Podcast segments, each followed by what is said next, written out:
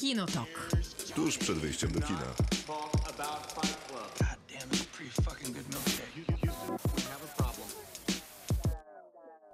Czas na Kinotok, czyli dwie godziny o filmach i serialach. Dzisiaj tylko o filmach od jakiegoś czasu. Mówimy głównie o filmach, bo z serialami jest słabo.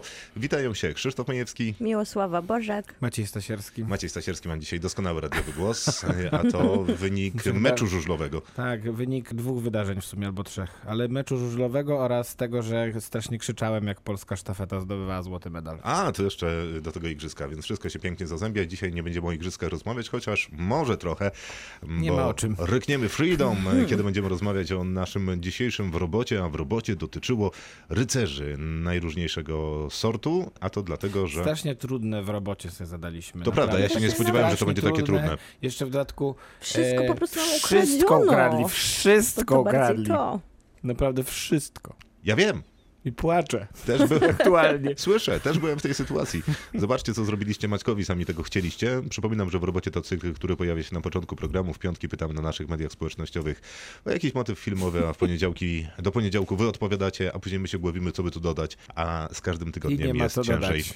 No właśnie. A to dlatego, że dzisiaj recenzujemy film, który po angielsku nazywa się The Green Knight, natomiast po polsku jest to Zielony Rycerz Green Knight. Tak, jest to... Film mm, Davida Luriego. Davida Lauriego, film oparty na legendzie arturiańskiej dotyczącej Sir Gawaina. Tak to się chyba mówi? Ja miałem problem dzisiaj, bo obstawiam, że to jednak jest Sir Gawain. No, okej, whatever. E, W każdym razie jest to człowiek, który musi zabić zielonego rycerza. Bo taka jest y, świąteczna gra, a Maciej właśnie arturiańskim językiem opowiada tutaj takie rzeczy jak whatever. A później będziemy, Tak, tak. Szekspir rzeczywiście by chyba też się cieszył. a później będziemy rozmawiać o filmie, w którym Erik Bana suszy. Film nazywa się Susza, o którym rozmawiać będzie Miłka i Maciek. aktualnie. Bo ja dzisiaj zgłaszam nieprzygotowanie w sprawie tego filmu, a później będą recenzje. Miłka obejrzałaś? Tak. O Jezu, co szczęście, bo sam bym musiał mówić. Dałbyś sobie radę, a później będą recenzje indywidualne. Miłka, zaczniesz od... Ja zacznę od metamorfozy ptaków, czyli zeszłorocznej nagrody publiczności i nagrody jury Nowych Horyzontów, Festiwalu Nowe Horyzonty, Czyli który e, od rozbili piątku bank. w kina.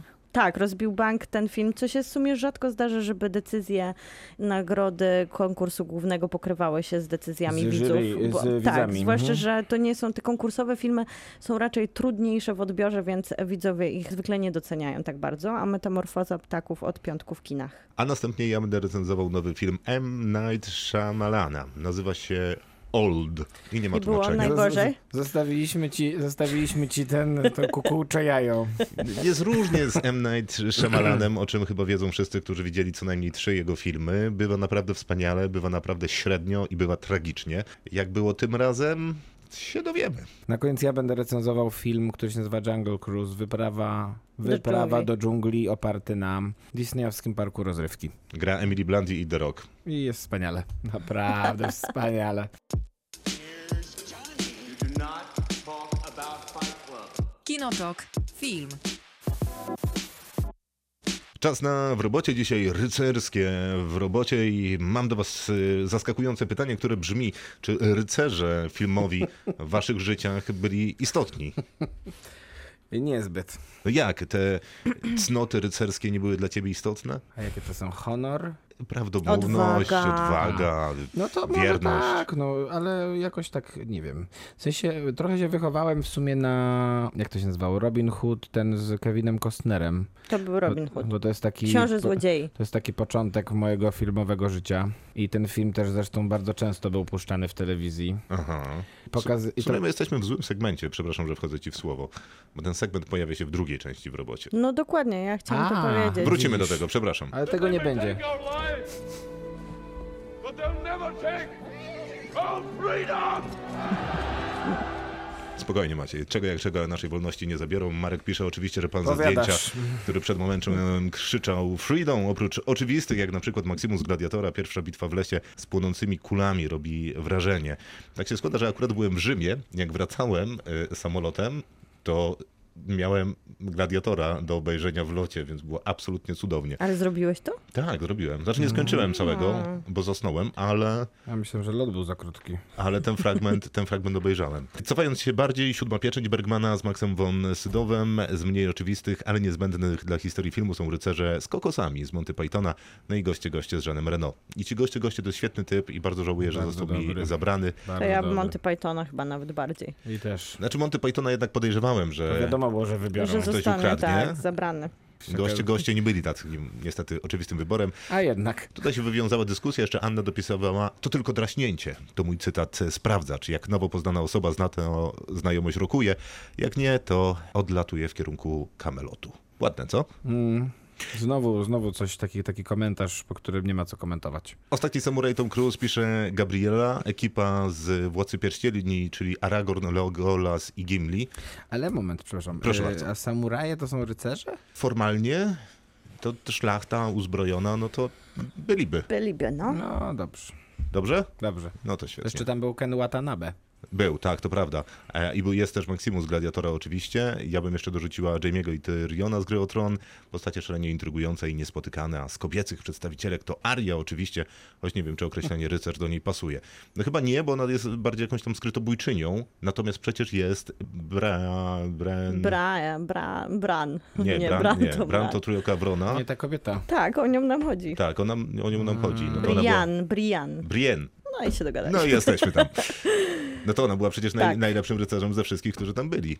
Była rycerką. Ale długo jej to zajęło. Osiem Ja- sezonów. Nie wiem, czy tak można Ja powiedzieć. też nie. Osiem Nie sezonów wiem, jej czy to w zajęło. średniowieczu się tym martwili. Czemu Raczej 8 nie. sezonów? No bo została mia- mianowana na rycerkę przez Jamie'ego dokładnie przed nadchodzącą praktycznie, wiesz, tak, tak, śmiercią. tak, tak, tak, tak, to prawda. Ale no nie. No, jak noc z nim spędziła. Spo- nie przed tym, a Nie później. Dobra, nie, nie, nie będziemy rozmawiać Okej, o grze o Tron. spoiler alert. Zostawmy to wszystko, naprawdę. Nie, nie. Ktoś nie oglądał ósmego sezonu Gry o Tron, który wszyscy już skrytykowali. Eowina, epicka scena z Nazgulem dopisuje jeszcze Gabriele, Gabriela, czy też Eowina. Cypierścieni, tak żeby nie było. Tak jest. Najle- y, czyli córka, y, Córka Rohanu. Córka króla Rohanu Elronda. Najlepszym... Nie Nie, Elronda, jak on się zwał? zostawmy to, Teodena. naprawdę. Nie, już o, idźmy dalej. Już wiem. Y, Michał pisze, najlepszym może być tylko rycerz Bowen z Ostatniego Smoka, a zaraz za nim Antonio Banderas jako trzynasty wojownik. I jeżeli Zorro to meksykański rycerz, to również Antonio Banderas był w tej roli znakomity. Trzynasty wojownik to fatalny film. Bardzo, Strasznie zły. bardzo. Fatalny. Ale już taki nawet nie, że taki zły, że fajny, Nie, tylko taki po prostu strasznie- Po strasznie prostu zły. nudny i bez, nieefektowny i taki zepsuty. Ech.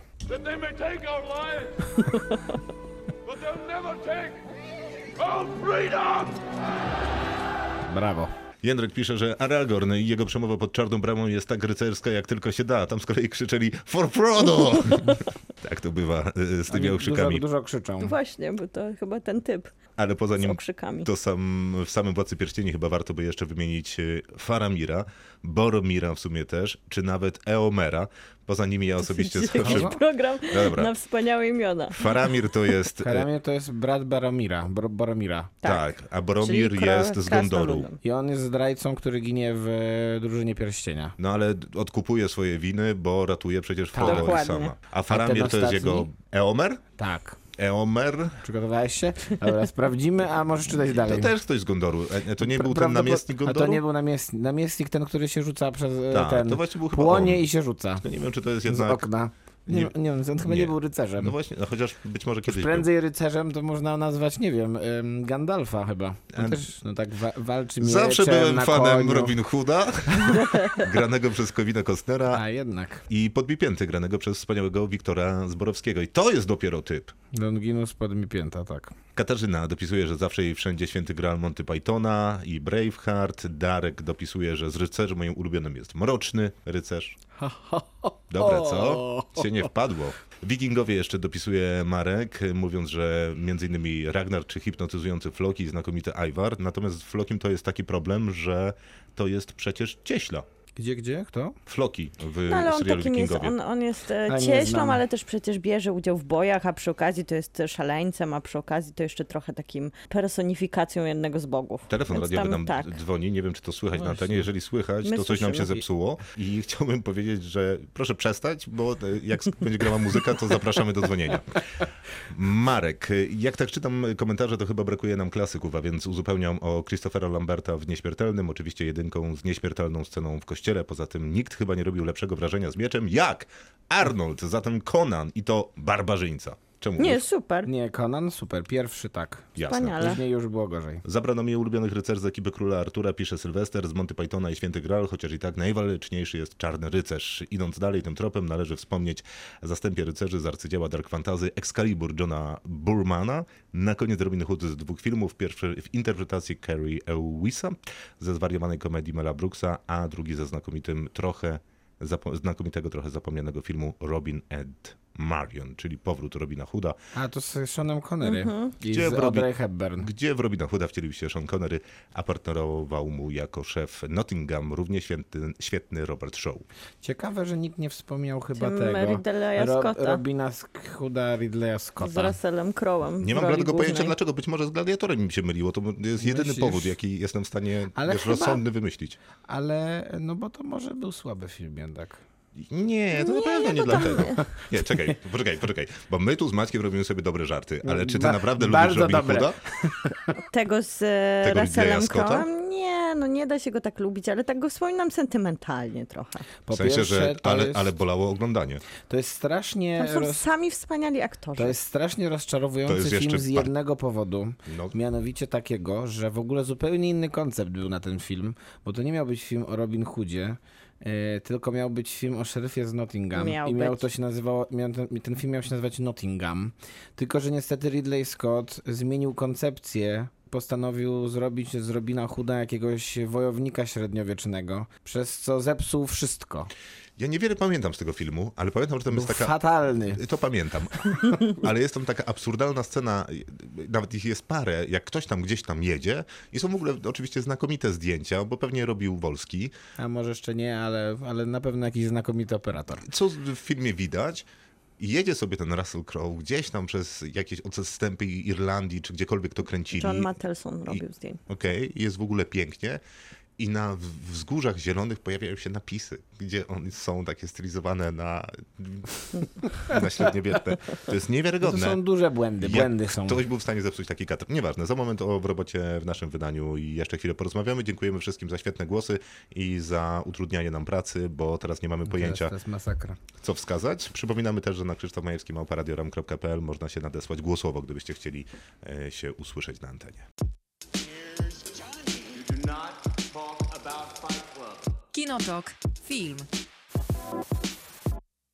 Czas na nasze wydanie w robocie. Dorzucamy parę tytułów, aczkolwiek pewnie niewiele do szeroko pojętej rycerskości.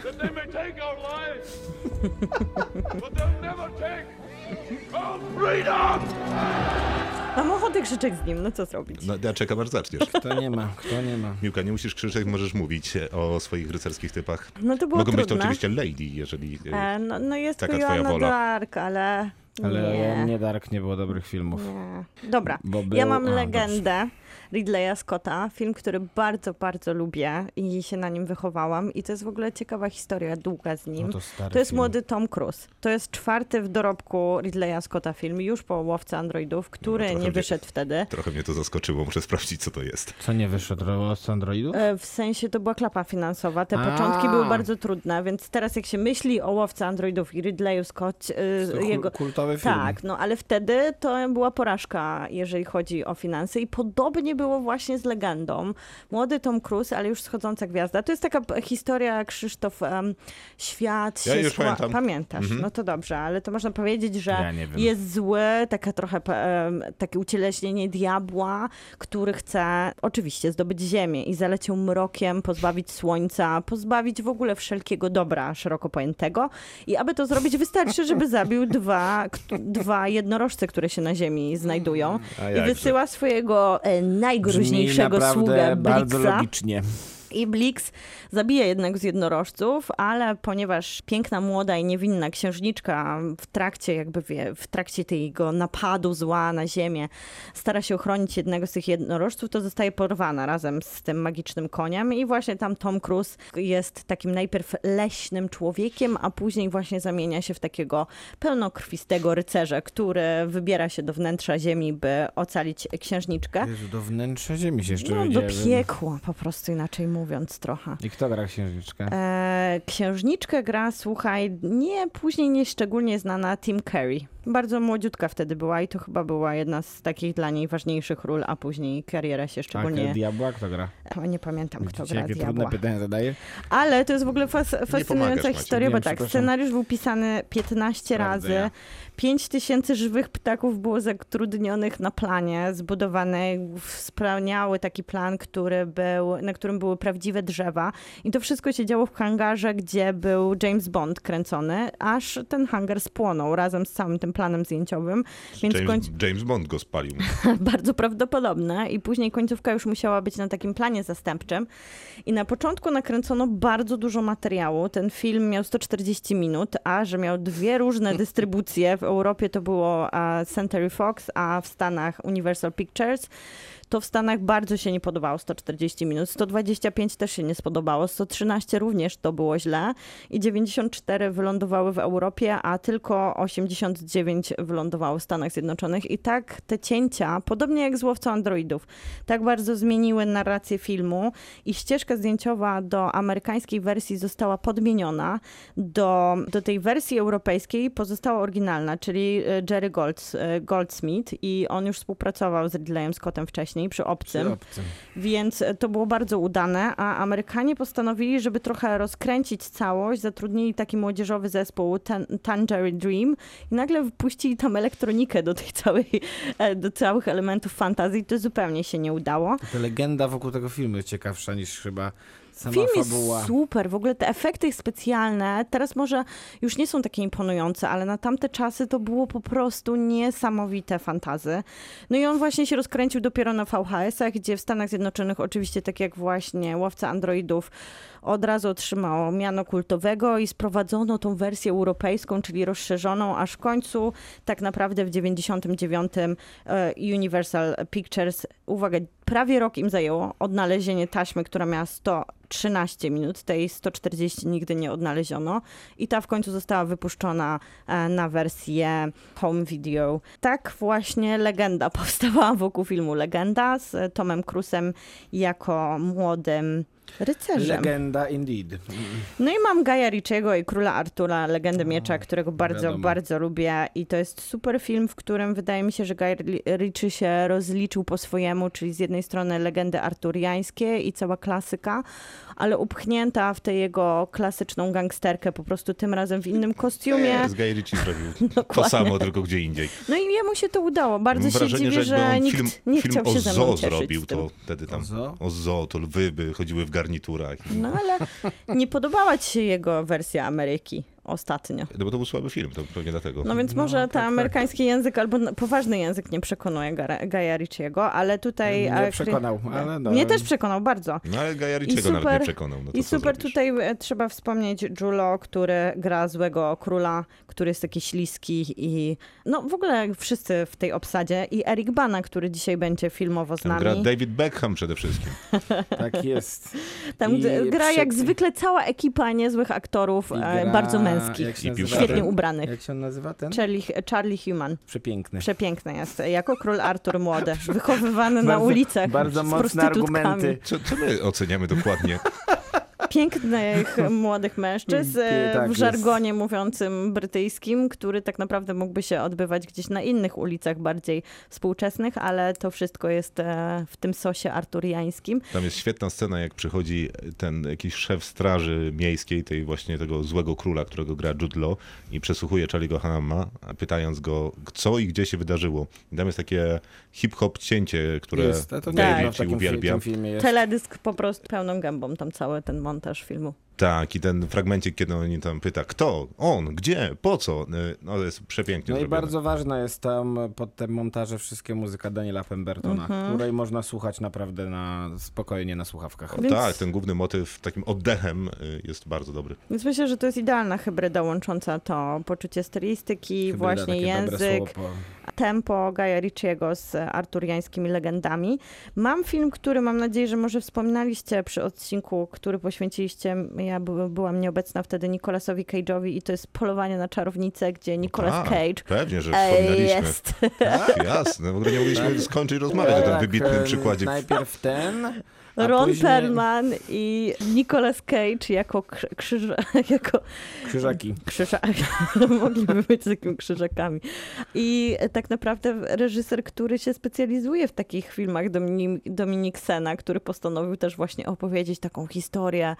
Pokażemy, że Kościół jako instytucja jest zły. To wszystko w takiej formie właśnie fantazy opowieści o rycerzach i wiedźmie, ale tak naprawdę za tą instytucją najważniejsza jest wiara i reprezentantem tej wiary jest Nicolas Cage. Jest to Nie, ja urocze. widziałem ten film, Clary Foy. Najgorszy, najgorszy, najgorszy. Ale nie, ja go mam e, z takiego totalnego fanta, fantazjowania o takim najgorszym kinie. To jest coś, co zobaczyłabym chętnie na jakimś festiwalu o, o 24 w nocy, żeby się pośmiać z tych wszystkich scen. Tam jest bardzo dużo właśnie takiego kuriozum, które starał się obudować reżyser i scenarzysta w takiej jakiejś wielkiej wybrzmieniu, że to jest taka ideologiczne spojrzenie na niedziałający kościół, więc bardzo, bardzo ambitnie i bardzo nie wyszło. Nie wyszło chyba. Bardzo nie wyszło. Rozumiem, że to wszystko. Tak. Maciej. Więc tak, ja mam film Rona Howarda Willow. Jest Aha. to nie do końca... Wspaniale, jest to, też go, ale jest to, jest to nie do końca udany film, natomiast y, myślę, że warto, warty wybrzmie, warto żeby, żeby o nim wspomnieć ze względu na to, że... Nie, nie, nie, nie wstój się ze swoich nawyków słownych, Niech, żeby niech wybrzmiał. wybrzmiało. Nie, żeby wybrzmiało, tak.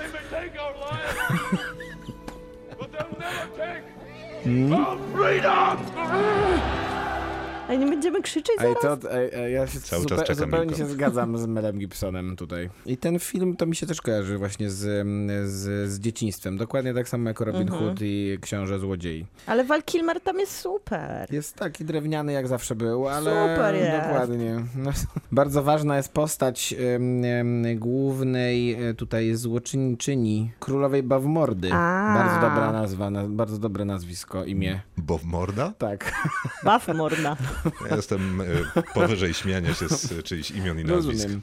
No e, oczywiście tam chyba też było, że byli faceci w rajtuzach mm, Mela Brooksa. Film dosyć e, żenujący pod względem humoru, ale generalnie Mel Brooks raczej jest z tego znany, że większość jego filmów pod względem humoru są głównie żenujące, raczej nie zawsze śmieszne, a ten akurat był całkiem śmieszny, jak jest postać Żyda, którą zresztą gra Mel Brooks, to myślę, że można się pośmiać całkiem. Tutaj e, nawiążę do tego jednego głosu, który był, czyli tam em, jeden ze słuchaczy pisał o Longinusie Podbipięcie, Tak którego było. grał Wiktor Zborowski w Ogniem i Mieczem. Ale generalnie w całej trylogii Jerzego Hoffmana, przepraszam, adaptacji trylogii Henryka Sienkiewicza zrobionej przez Jerzego Hoffmana jest dużo rycerzy, którzy naprawdę stają się pewnego rodzaju archetypami y, też właśnie honoru, bohaterstwa.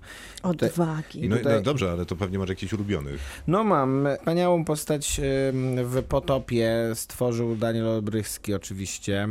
Jeden z, myślę, z najbardziej interesujących bohaterów w ogóle polskiego kina, czyli Andrzej Kmicic w jego wykonaniu.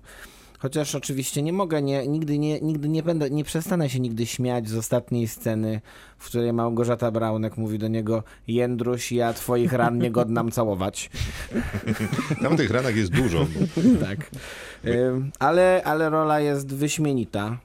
Jak bardzo nie, nie trawię maniery Daniela Lubryskiego, który niestety tak gra często. No ale jako Sarmata y, Jako sprawdza się świetnie. Kmicic naprawdę się sprawdził wyśmienicie. W, z kolei w Panu Wołodyjowskim to jest, y, to jest ten pełny, pełny w końcu obraz Michała Wołodyjowskiego, którego tworzy Tadeusz Łomnicki, już nieżyjący aktor. I to robi rzeczywiście w sposób rewelacyjny, chociaż, chociaż nie skreślałbym jakby tego, jak, jak podszedł do tej postaci też Zbigniew Zamachowski w Ogniem i Mieczem, filmie, który powinien powstać na początku, a powstał najpóźniej, bo prawdopodobnie miałby największe problemy, jeśli chodzi o A, daj spokój, to, budżety. jak- to jak Gwiezdne Wojny. No natomiast z Ogniem i Mieczem to jest, to większość by pewnie chciała, żeby to był Skrzetuski, którego gra y, Michał Żebrowski, natomiast on jest wyjątkowo nudną postacią. Strasznie nudną w tym filmie, jest Strasznie potwornie nudną. nudną. Najgorszy. Natomiast- potwornie nudną, natomiast Bo są- aktor jest przecież dobry i dobrze Dobry wygląda aktor. i Ale dobrze źle gra. napisano ma tą postać. ma złą postać, źle ciąg- skonstruowany wątek ze, swoim, e, ze swoją ukochaną, którą gra Izabela Skorupko. Tego się nie, Nie, da nie, nie, nie, zaakceptować. Nie, nie, nie. I to Mam nie ma wrażenie- chemii między nimi. Natomiast Mam wrażenie, że cały czas on jedzie zły albo smutny na koniu Smutny. przez cały film. Smutny. Natomiast Tak wszystko, opada, co jest wokół smutna. nich, jest całkiem przyzwoite, wydaje mi się. W sensie ja Jak się nie, nazywa ten nie zły skreślam ogniem? Bohun? dlatego że jest Bohun, Ale którego gra nazywa? Aleksander O. Domagarow, naprawdę Wspaniale. w rewelacyjnej roli, którego co prawda w polskiej wersji językowej dubbinguje taki aktor Robert Czebotar i też to świetnie robi. Naprawdę to jest bardzo dobrze zdubbingowana rola. A poza tym, no już opowiadałem kiedyś, że no jest scena na sam koniec z tego filmu, gdzie Bohun atakuje z, mm, ze swoimi czterema kompanami całą drużynę polskich, żo- polskich rycerzy i spogląda na to książę Jeremy Wiśniewiecki grany przez Andrzeja Seweryna z takim uśmieszkiem troszeczkę politowania, a Bohun krzyczy, że no Freedom! dokładnie coś w tym, coś w tym deseń. But they'll never take our freedom! No a poza tym tak naprawdę to chyba najlepszym i najważniejszym rycerzem wszystkich części e, e, trylogii jest Onufry Zagłoba, którego między innymi gra e, w Ogniem i Mieczem Krzysztof Kowalewski, też wyśmienicie. Gdyby nie ten Skrzytuski, to tam naprawdę wszystko się by zgadzało. No ale to Skrzytuski nie, ma tylko problem w scenariuszu. No tak, Tak, tak. bo nie ma przecież problemu z, z, z wizualną stroną aktora. Nie ma. jakby, to, jakby to można tak Znowu? nazwać. Znowu? To wszystko rozumiem, Maciej. Tak, tak. Polskich rycerzy wyszukałeś. Polskich rycerzy szukałem. Jeszcze byłoby jacyś, jacyś pewnie w krzyżakach, ale tego filmu tak dobrze nie pamiętam, a książka jeszcze gorsza. Krzysztof, czy ty masz zaklętą w Sokoła? Nie mam zaklętej e, Sokoła, bo nie przepadam za e, e, t- tamtejszym rycerzem, natomiast bardzo lubię postać graną przez Pattinsona w filmie Król, który chyba nawet recenzowaliśmy kiedyś. To jest No właśnie produkcja... chyba nie, bo ja nie widziałem go. A, a okej, to jest Ale produkcja... mieliśmy plan. Tak. To ja obejrzałem w ramach tego planu. E, Produkcja Netflixa w roli głównej Timothée Chalamet, m, który nie jest wymarzonym rycerzem. A on jest królem bardziej. Nie. Nie, no, to znaczy Robert jed- jest królem. Nie, nie, nie. Y, Jeden jest y, księciem, a drugi jest królem. A, okej. I y, to Timothée Chalamet jest tym królem, a Pattinson z kolei jest w pewnym momencie też rycerzem, bo rzuca wyzwanie, bo on jest francuskim księciem i rzuca wyzwanie królowi, żeby sobie taki pojedynek zrobili jeden na jeden. Wychodzi, wygląda w zbroi no, absolutnie rewelacyjnie. Wśród zbroi to podejrzewam, że ma po prostu taki samochód klasy premium. Wygląda to wszystko świetnie. Natomiast w zasadzie jedyne co robi to się wywraca i tapla w błocie w tej zbroi.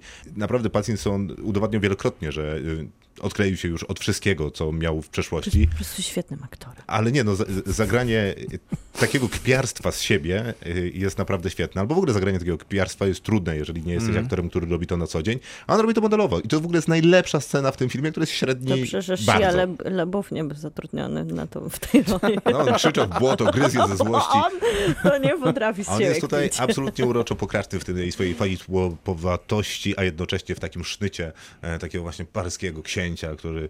e, Pieska. Czar. Wciąż mi się nie chce tego filmu oglądać. No, może nie a ta scena jest, wiesz, w internecie A, wycięta, no to to, sobie sobie obejrzyj obejrzę, scenę. bo mówiłeś, że słaby film raczej. No, Mnie zupełnie nie przekonał.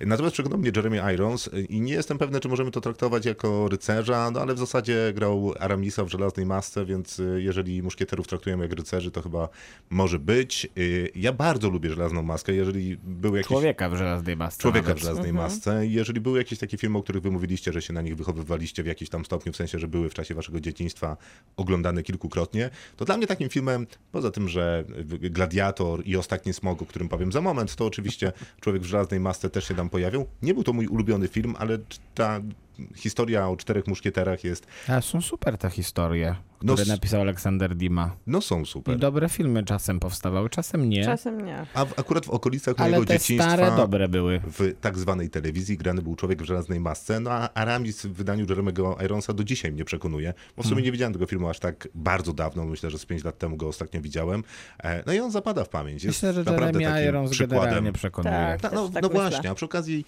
jako Jeremy Irons, to on dobrze sprzedaje te wszystkie rzeczy No tak. o honorze, e, lojalności w stosunku do króla, ale prawdziwego króla, ale który, kto to nim tak naprawdę jest i komu służy. On to wszystko bardzo dobrze ogrywa.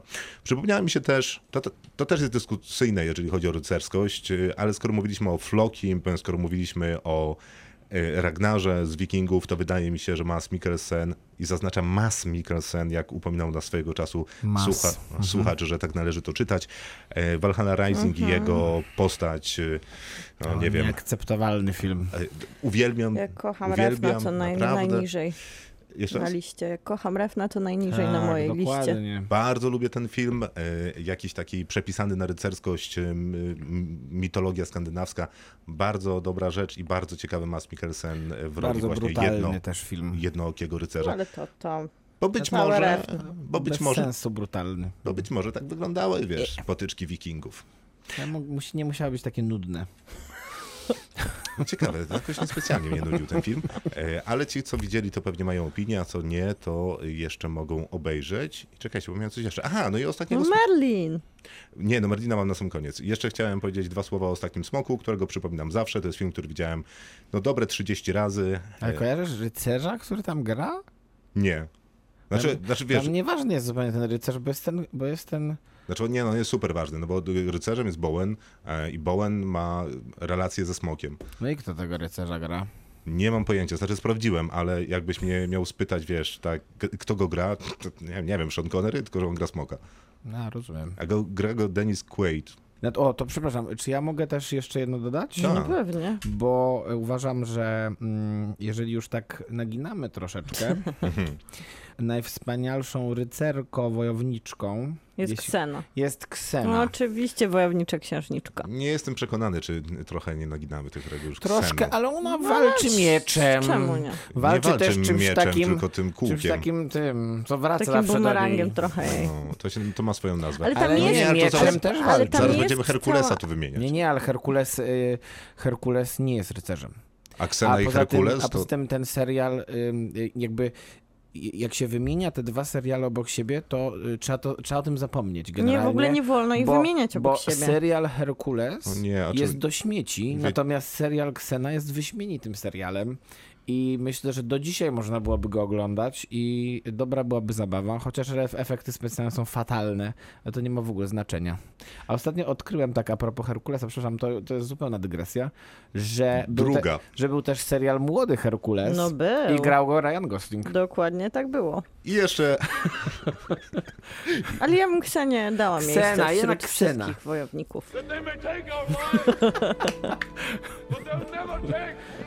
Alfreda! Zaraz będę tu krzyczeć. Obiecujesz i obiecujesz, Miłka. I Ale chyba nie mogę tego zrobić A możesz się publicznie. popłakać zawsze, bo na tej scenie wszyscy płaczą, Wszyscy. nie? Więc no... Dziękuję jeszcze na koniec. e, Wspominany już 10 Merlin. razy przez Miłkę oczywiście Merlin, trzyodcinkowy serial Hallmarku, który jest absolutnym, e, Sztosem. nie będę tak mówił, jest absolutną Nie rewelacją, ale słowa. sztosem też. W roli głównej sam Neil, ale kogo tam nie ma, bo i przecież Helena Bonham Carter, i Miranda Richardson, i Isabella Rossellini, i, Ale jest też workiem kiczu. i Rutger Hauer jeszcze. W ogóle nie uważam, że jest workiem kiczu. W sensie, ja nie Ksena chyba jest bardziej. Hallmark zawsze ma przy sobie Przepraszam, czy ty kiczu. widziałeś ten film? No oczywiście, serial, miniserial. Okej, trzyodcinkowy Tak. serial. Tak, No to w jaki, bardzo go kocham. w jaki sposób to jest worek kiczu? Przecież to... Powiedziała, że bardzo kocha, więc nie wiem, jaki jest konflikt teraz między wami. Nie, no ja pytam, w jaki sposób jest workiem kiczu, bo moim zdaniem, poza tym, że on ma tanie efekty specjalne, No to już- które to z już. perspektywy czasu wyglądają tanio, a minęło 23 lata od y, premiery i był to jednak film telewizyjny, więc teraz za trochę inne budżety, to w kostiumie, w scenografii, w aktorstwie on wygląda jak, jak produkt premium. To prawda, ale Hallmark ma coś takiego w sobie, że on tak koloruje swoje seriale i właśnie nie, ale co to znaczy, że Hallmark je ma coś w sobie? No to... co to znaczy ma zaznaczenie? Jeżeli gra tam sam Neil, to ja już jestem kupiony. Ale A nikt jeszcze- nie mówi, że nie, ja mówię, kocham ten serial. Przecież, tak? Słucham? Wspaniale A reszta jest jeszcze lepsza. No tak wiesz, e, to jest jedna z, z pierwszych dużych ról, moim zdaniem, Heleny Bonham Carter, który wyznaczył jej No całą przyszłą, przyszłą Mhm. taki emploi No to aktorskie. kiedy mówiłeś, że powstał ten serial? 98, więc to może nie być taka super pierwsza. No ale nie, no bo to jest mniej Ale więcej pierwsza ta sama... charakterystyczna. To jest mniej więcej ten sam moment, kiedy ona pierwszą nominację swoją do Oscara dostała za taki film, coś tam z Wenecją. Mhm. I, i, I wtedy rzeczywiście wypłynęła dopiero. A potem już zaczęła grać we własnych Tak. ciuchach. Gdyby ktoś znalazł gdzieś Merlina, co nie jest łatwe, bo trzeba by go szukać na DVD albo na jakichś VHS-ach, albo czymś jeszcze, bo w polskim internecie go nie ma, to polecam sobie ten film zobaczyć. Tyle, jeżeli chodzi o rycerzy. Kinotok. Film. Czas na dzisiejszą recenzję, która spowodowała rycerskie w robocie, czyli Zielony Rycerz Green Knight, tłumaczony z The, The Green Knight, co będzie mnie bawić długo, mam wrażenie. Jan Kowalski y, pisze, że nie słyszał o serialu Czarne Chmury, a z kolei my nic nie mówiliśmy, ale faktycznie Ale jest był taki, serial i pewnie dało, dosyć. tak, i dałoby się go pewnie zaliczyć Na do tych pewno. rycerskich historii, więc y, podejrzewam, że to jest jakiś typ do w robocie, dzięki y, w takim wypadku. The Green Knight, y, czyli Zielony Rycerz, Green, Green Knight, przepraszam, w reżyserii Davida Lowry'ego, człowieka, który odpowiedzialny jest y, chyba przede wszystkim za The Ghost Stories, które story, które mogliśmy widzieć... Jedno story. Jedno story, jedna Jedno historia, które mogliśmy zobaczyć no Na Nowych Horyzontach. Nowych Dwa Horyzontach. lata, trzy Tak. temu? Trzy lata No to temu. Trzy, coś 2017, ale chyba Gentleman z rewolwerem też się mocno przebił do Tak, tak. takiej, zwłaszcza amerykańskiej No bo to było świadomości. y, pożegnanie. Tak, Pożegnanie przynajmniej tak Roberta wtedy Redforda. było, bo teraz już wiadomo, że Robert Redford wraca, ale Tak? przynajmniej O, wtedy A gdzie wraca? no, jakiś e, kręci właśnie film. Jako A aktor. W sensie nie, nie, nie, że aktorsko jeszcze będzie miał jakąś rulkę, a to było pożegnanie go niby To z tak aktorstwem. Pożegnał, ale nie pożegnał. Może to Ale- jakieś cameo, No, cameo o, będzie. możliwe. I też w- wydaje mi się, że to nieźle opowiada o tym reżyserze, bo Ghost Story jest takim filmem, który, o którym było głośno, bo chociaż zrobiony za małe pieniądze i wtedy w ogóle David Lowry sobie to tak wymyślił, że najpierw wynajął dom przeznaczony do rozbiórki, a później napisał, co jest dosyć e, no, chyba nie był przypadkiem nietypową. we Wrocławiu? E, E... David Lowry wtedy? Jak były jak na Nie, Nowych Horyzontach? chyba Nie, było pamiętam. go. Dla tych, którzy nie byli na Nowych Horyzontach, to pamiętam taką scenę, ale wydaje mi się, że to było rok później i było jakieś nawiązanie do Ghost Story, kiedy Roman Gutek, czyli tamtejszy dyrektor Nowych Horyzontów i dyrektor artystyczny Marcin Pienkowski wychodzili przebrani Tak. za duchy, Mhm. te, z- które znamy z plakatu, czyli mieli po prostu prześcieradła na sobie. Z Dokładnie tak. wyciętymi na oczy. I było to czy- absolutnie otworami. urocze. Czy ja mogę jedną anegdotkę powiedzieć na Tu. temat Ghost Story? Oglądałem też na Nowych Horyzontach ten film, między innymi z moim przyjacielem e, z bloga Michałem Harnesem. Pozdrawiamy i twojego ojca też. Tak, tak. w pakiecie. Który, nie wiem czy to będzie spoiler czy nie. W każdym razie zapytał mnie po filmie, Michał Hernes, kolega z bloga. Michał nie Hernes mnie ojciec. zapytał po filmie, co się stało z Casey Affleckiem. To jest spoiler. Duży. Chyba No nie. teraz już tak. Tak? Myślicie, Więc że to dlatego, jest spoiler? dlatego nie odpowiadajcie. No dobrze. Ale ja się śmiałem z niego. A Casey Affleck został zaproszony do tego filmu przez SMS-a właśnie, przez reżysera. I to też musiało być dosyć specyficzne zaproszenie, na które się zgodził, bo jednak on tam ma rolę, której go widzimy, a nie noszącego prześcieradło. I to też jest, zastanawiałam się bardzo długo, jak oglądałam ten film znowu ja, czy on naprawdę grał pod tym prześcieradłem, czy sceny, w których wiem, ale faktycznie go polubili, aktorsko bo- za, zatrudniono, były, to były jedyne, w których się Ale w pojawił. sensie, żeby oszczędzić, e, No, to pod na prześcieradło przykład kogoś właśnie, innego no wrzucali. poza tym naprawdę mógł tam chodzić każdy, raz nagłośnieniowiec, raz e, wiesz, człowiek od cateringu, tak naprawdę nie wymagało takiego aktorskiego wielkiego Michaela przygotowania. Fassbendera w filmie Frank y, też grał, rozumiem, nagłośnieniowiec, czy co tam był wolny na planie akurat. Mógłby, chociaż tam jest więcej fizji, z którym musisz zagrać, bo jednak e, ciało gra, Słuchajcie, a nie głowa. e, Zielony Rycerz. Zielony Rycerz Green Knight to jest opowieść e, arturiańska o Ser Gawainie. Gawainie, jak to mówiłeś? Ja się upieram, że to pan Gawen. Gawen, dobrze, niech będzie, którego gra Dev Patel, nie, którego znamy między innymi ze Slumdoga, czy, Głównie chyba. czy ze swojej nominowanej do Oscara roli w e, katastrofalnym filmie Lion Droga do domu. I jest to ciekawy wybór do, mm, jako, jako aktora do opowiedzenia historii arturiańskiej, bo w sumie jest to aktor jednak z mm, jakimiś takimi przynajmniej korzeniami hindu, indyjskimi. Tak, ale że jak, żeby się jakoś specjalnie z czymkolwiek gryz, to y, trudno powiedzieć. Gra faktycznie Gawaina, a to jest siostrzeniec, bratanek e, Siostrzeniec. y, Tak, siostrzeniec. króla Artura, który aktualnie zasiada na Tak. tronie.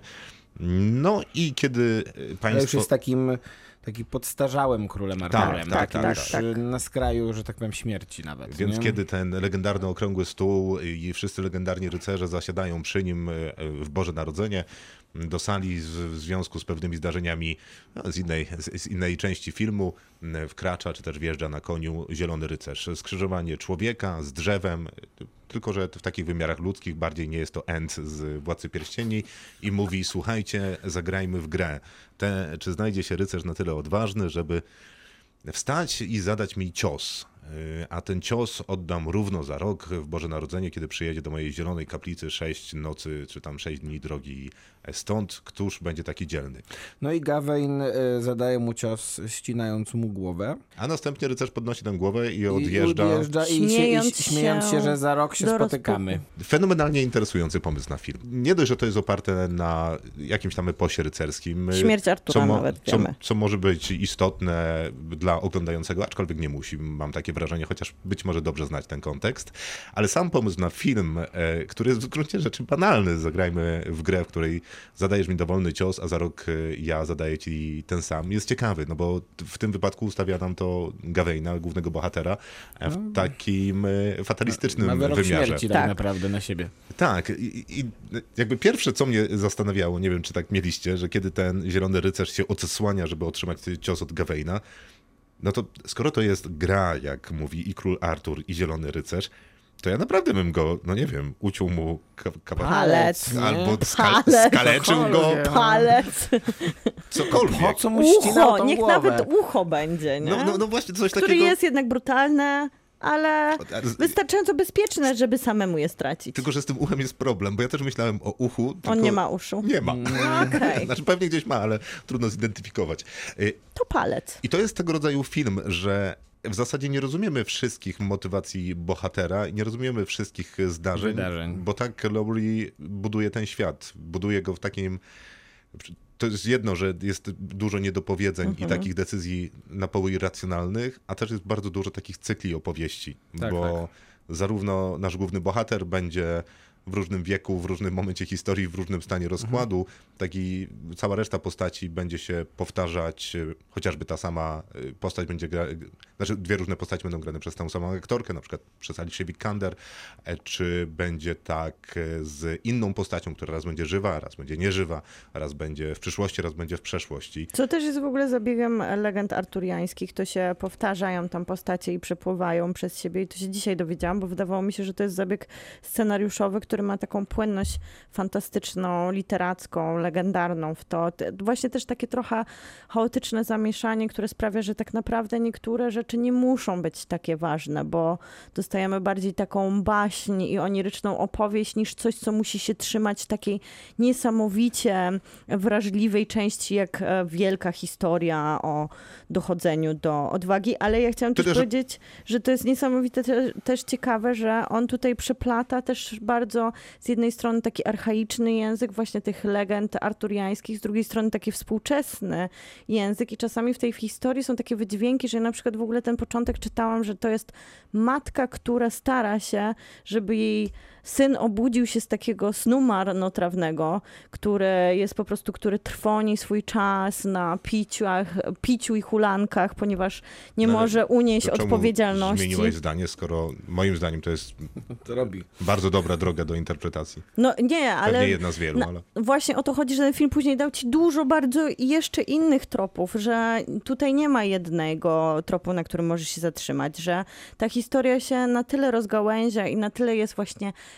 bajkowo legendarna, że mógłbyś sobie tutaj dopisać w miarę e, szeroki rozdźwięk, ale na pewno nie ten taki klasycznie arturiański, że to wszystko to jest o, chodzi o to, ten honor i odwagę, bo nawet sam bohater się z tego jakby nie jest się w stanie z tego wyspowiadać No, na poziomie No ale to jest e, ciekawe. tych podstawowych mówisz, wartości bo- i on też nie jest takim prawdziwym rycerzem. No rozumiem, Nie, i to jest jest. ciekawe, co To mówisz. podkreśla na każdym kroku Tak. też. I to jest ciekawe, co mówicie, e, bo moim zdaniem to jest jakiś problem tego filmu, który ja mam z nim, bo mi się nie podoba jakby puenta, y, czy też końcówka, rozwiązanie tej historii, bo miałem takie wrażenie, że ten film, poza tym, że na przykład opowiada taką historię, że to jest w zasadzie takie zmierzenie się z naturą, utnij głowę naturze, natura utnie głowę tobie i to jest jakiś tam cykl życia i z tym jest wszystko w porządku, to jednocześnie jest to taka opowieść o gościu, który jest skazany na pewną na pewne życie, ponieważ urodził się w pewnych warunkach, czyli akurat na legendarnym dworze wśród legendarnych rycerzy, więc jego powinnością jest zostanie legendarnym rycerzem i trochę chcąc, nie chcąc zostaje wmanewrowany w te kolejny losu, a też za swoimi działaniami, żeby Mm, Bo tego też trochę przerasta. stać się więc... wielki, jak tak, mówi jego matka. się No skonfrontować więc rusza na tę konfrontację z pięcioma tam y, przymiotami rycerza, no i kompromituje każdą kolejną y, tam Tak. honor, dumę, coś tam, coś tam. Prawy, prawy to nie jest rycerz. Nie, nie jest prawy, no więc kompromituje wszystkie te cechy i miałem wrażenie, że Lowry y, będzie opowiadał tę średniowieczną historię, średniowieczny rycerski epos, ale zawrze w nim taki współczesny komentarz, że ten ta myśl króla Artura, który mówi, no niech któryś wstanie i utnie mu głowę, bo to dla naszej uciechy i rozrywki będzie wspaniałe. No dosyć archaiczna myśl, nie? A później tam jedź przez 6 dni i nocy, walcz z demonami, potworami, gigantami, czymkolwiek jeszcze spotkasz, a na końcu honorową umrzyj. To wydaje mi się dosyć archaiczna myśl. Więc myślałem, że puenta będzie raczej jakby Nie przeciwna, przeciwna tej myśli. Mhm. Natomiast no niekoniecznie jest moim zdaniem i nie wydaje mi się, żeby tam zostało dużo pola do interpretacji. Moim Mhm. zdaniem ten film lepiej by się kończył w momencie wyważenia drzwi. Nic więcej o tej końcówce nie powiem, która mi się wymarzyła, bo to byłby jakiś okrutny spoiler. To mi się podobało to zagranie, że trochę to było takie wodzenie nas z jednej strony, że daję wam obietnicę, że będą arturiańskie legendy, później ją przewartościowuje i trochę pokazuje, że jednak ta prawość, to- ta to się odwaga, e, te wszystkie cnoty rycerskie, które zawsze takim patosem wybrzmiewały w tych arturiańskich legendach, to one się łamią pod tym ludzkim ciężarem po prostu popełnianych błędów i takiego obnażenia tego, że tak naprawdę samotny człowiek na koniu w tym brutalnym świecie, to raczej spotykają go trudne i złe rzeczy i popełnia I on błędy. nie wygrywa w tych I on sytuacjach. nigdy nie wygrywa w tych sytuacjach. To mi się podobało. Podobały mi się te momenty, w których właśnie ta, ta, ten element takiego przełamywania tych archaizmów, e, mówienia właśnie takim językiem legendy arturiańskiej, jak na przykład kiedy mm, nasz bohater spotyka Winfredę, tak się wypowiada jej imię? Panią z jeziora i o, oni rozmawiają i jest najpierw takie właśnie trochę zagranie w tym czasie i w tym miejscu, po czym ona mówi takim językiem bardzo współczesnym, na zasadzie nie dotykaj mnie, albo jak on pyta, co dostanę w zamian, to ona mówi, jak możesz mnie pytać o takie rzeczy? Nie dotykaj, nie dotykaj mnie, y, dobry rycerz powinien wiedzieć lepiej. Ale to są takie świetne, bardzo współczesne Tak, to jest odpowiedzi. bardzo dobre. I, I to było fantastyczne. Ale faktycznie ten koniec wydaje mi się jednak, chociaż to jest taka odważne rzucenie wyzwania tym wszystkim takim klasykom, a nawet grze o tron, w takim rozumieniu ostatnio tego wszystkiego, co jest rycerskie, to jednak wydaje mi się, że na końcu i scenariusz, i reżyser jednak podejmuje Bezpieczny wybór. bezpieczny wybór. Też mi się wydaje i to taki bardzo zachowawczy, który mógłby być spokojnie bardziej postępowy. Ale nie macie wrażenia, że jednak e, reżyser e, też opowiada tą historię jednak ze zdecydowanie zbyt małą werwą, jak na taką historię, którą powinien opowiedzieć? W sensie, niestety, ja jakby odczuwałem strasznie mocno te porównania, które, które teraz, e, teraz sobie przypomniałem, Macbeth. do tego, jak jest realizowany Macbeth, który No ten z Fassbenderem. trochę ja tak, Pantameron bardziej trochę myślałam. tak, ale albo... Magia uczuć. ja niestety... The Fall. Ja, bar, ja bardziej niestety myślałem też o tym, w jakim tempie i w jaki sposób była pokazywana historia w pierwszym sezonie Witchera. I mnie to strasznie męczyło, bo, ta, bo, bo to tempo i ten chaos, który, który, jednak, który jednak siłą rzeczy na tym ekranie em, istnieje, mnie nie zaangażował emocjonalnie. To było dla mnie najbardziej rozczarowujące, bo... Czekaj, nie, ale teraz nie mówisz o Wiedźminie, tylko mówisz o Green Knightie. Green Knightie, tak. W sensie... Bo ja e, nie, nie, a, nie, o co chodzi też- z, na, z nawiązaniem do Wiedźmina? W sensie, no, e, ten, ten, e, to, to w jaki sposób, to ta sama nawet ta historia, którą, którą opowiada, to, to oczywiście to jest pewnie, pewnie, to pewnie wynika z tego, że mógł się Andrzej Sapkowski w jakimś tam sensie inspirować tym. Natomiast e, Aha, legendami arturiańskimi. No Tak, pewnie, Sapkowski tak. napisał Tak, przecież tak, tak. książkę y, o królu Arturze. No i, e, i mnie to chyba nie interesuje po prostu za bardzo. I nawet łamanie tego, tego takiego ideału rycerza arturiańskiego też nie jest dla mnie zbyt, zbyt wciągające nawet współcześnie. I to jest chyba mój główny problem z tym filmem, bo on po prostu, em, jemu się wydaje, że jest, że jest taki bardziej podniosły i bardziej doniosły niż jest. Bo poza wszystkim jest to rzeczywiście majstersztyk realizacyjny. Jest to film bardzo dobrze obsadzon, obs, obsadowo pomyślany. Ale on e, tak e, przypływa koło mnie i przez to i przez to ja mam z nim największy problem, bo myślałem właśnie, że się, że nawiązanie do tego Pentameronu jest dla mnie bardzo trafne też, Dla bo mnie też, ale pewnie z innych powodów. bo Pentameron był dla mnie z kolei taką nie tylko ucztą wizualną, ale ja tamten film chłonąłem też, jeśli chodzi o jego atmosferę, a tutaj, a tutaj, a tutaj tego nie było po prostu. Te emocje były zupełnie mi obce, takie strasznie hermetyczne i przez to, i przez to można, ja doceniam ten film z punktu widzenia jakichś walorów jego filmowych czy stricte, natomiast no, nie będzie to jakieś najważniejsze wydarzenie filmowe mojego życia w tym roku, e, czego się trochę spodziewałem, bo myślałem, że ten, bo ten zwiastun jednak sygnalizował, że to będzie nie tylko uczta wizualna, ale No, pewnie wiesz, będzie jednak taki katarzis, nie? No, jeżeli Green Knight, przepraszam, Zielony Rycerz Green Knight ma być średniowiecznym Blade Runnerem Denisa Villeneuve'a, Mhm. to mam wrażenie, że nie jest i mówię tu tylko o tych kwestiach formalnych, bo chociaż może i o, wszystkich, bo Blade Runner też jest wolnym filmem, e, który opowiada jakąś zagadkę tylko w przyszłości, Tak. a nie przeszłości.